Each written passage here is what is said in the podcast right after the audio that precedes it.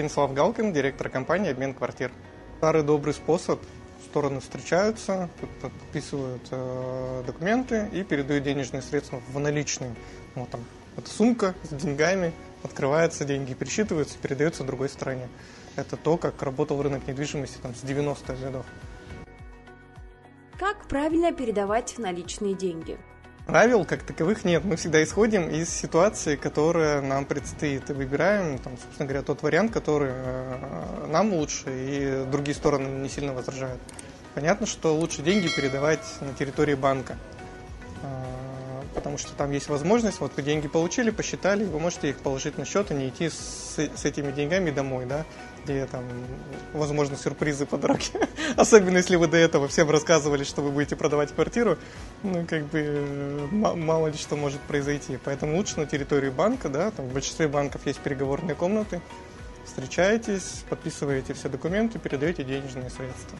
В какой момент стоит передавать деньги? В любой сделке есть важный этап. Это э, регистрация перехода права собственности. Ну, то есть то, что вы договор купли-продажи подписали, это не значит, что вы стали собственником. А, соответственно, если вы на стороне покупателя находитесь, для вас, чем вы позже передадите деньги продавцу, тем лучше. Идеальный вариант, если вы деньги передаете уже, собственно говоря, когда право зарегистрировалось. То есть все, вы собственник, вы можете рассчитать с продавцом. Так лучше, да. Ну, а если вы на стороне продавца, у вас противоположная задача. Вам надо, чем раньше вы деньги получите, тем вам ну, спокойнее житься будет. Потому что ну, бывали ситуации, когда человек квартиру купил, э, стороны договорились, что деньги будут переданы после, а после у него денег не, не оказывалось по ряду причин, по разным причинам. Такое происходило. Поэтому здесь зависит от того, на чьей стороне мы находимся. Зачем нужна расписка?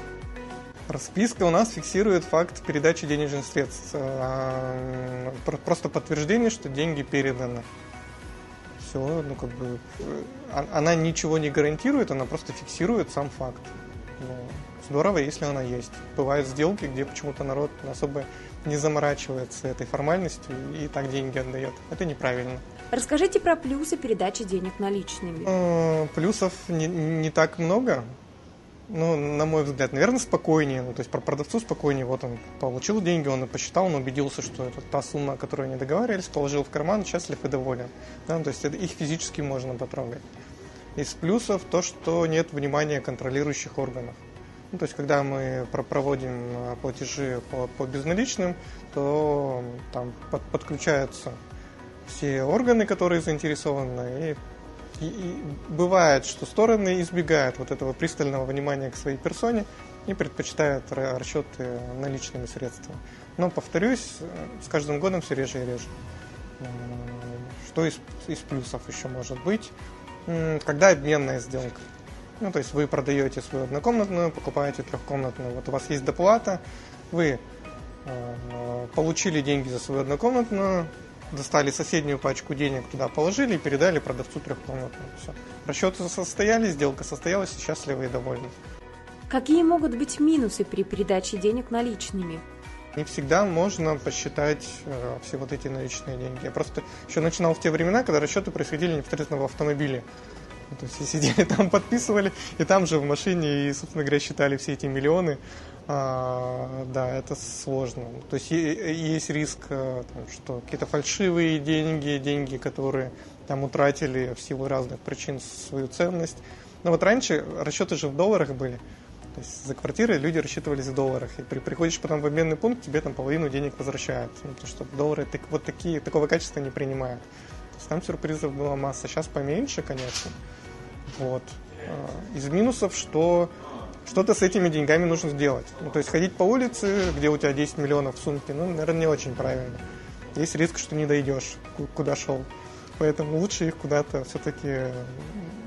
Я поэтому и говорю, что лучше в банке встречаться. Соответственно, вы деньги получили, посчитали, положите себе на счет. Как избежать рисков при передаче наличными? Болтун – находка для шпиона. То есть поменьше вообще рассказывать людям, что вы там продаете или покупаете квартиру. Это вы потом можете всех на новоселье при, пригласить и, собственно похвастаться, да.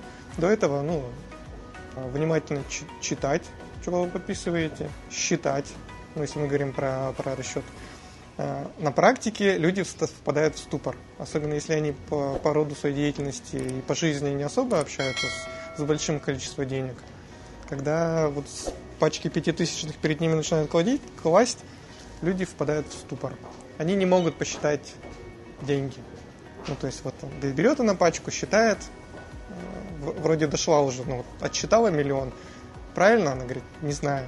И заново начинает считать. Ну, то есть э, на любой сделке люди находятся в стрессе, соответственно, вот этот фактор, который зачастую мешает. Поэтому нужно как-то, я не знаю, и, и, или рассматривать э, фотографии с купюрами, чтобы в нормальное состояние прийти перед сделкой. Я не знаю, что нужно сделать, чтобы успокоиться. Но обычно там, там, не знаю, если риэлтор есть, он, как правило, это все. Можно подготовиться. Ну, то есть за, за, заранее договориться, чтобы в переговорке как минимум была машинка для пересчета денег и для проверки их э, подлинности. Банки предоставляют такую услугу. Ну просто вы подготовьтесь заранее, и все будет хорошо. Расскажите, какой способ передачи денег вы использовали при сделке? Нам интересно. Хотите больше знать о недвижимости? Смотрите наше экспертное интервью о тонкостях покупки и продажи жилья, о том, как просчитывать риски и как правильно проверять документы. Мы расскажем о недвижимости от и до и даже больше. Подписывайтесь на наш канал.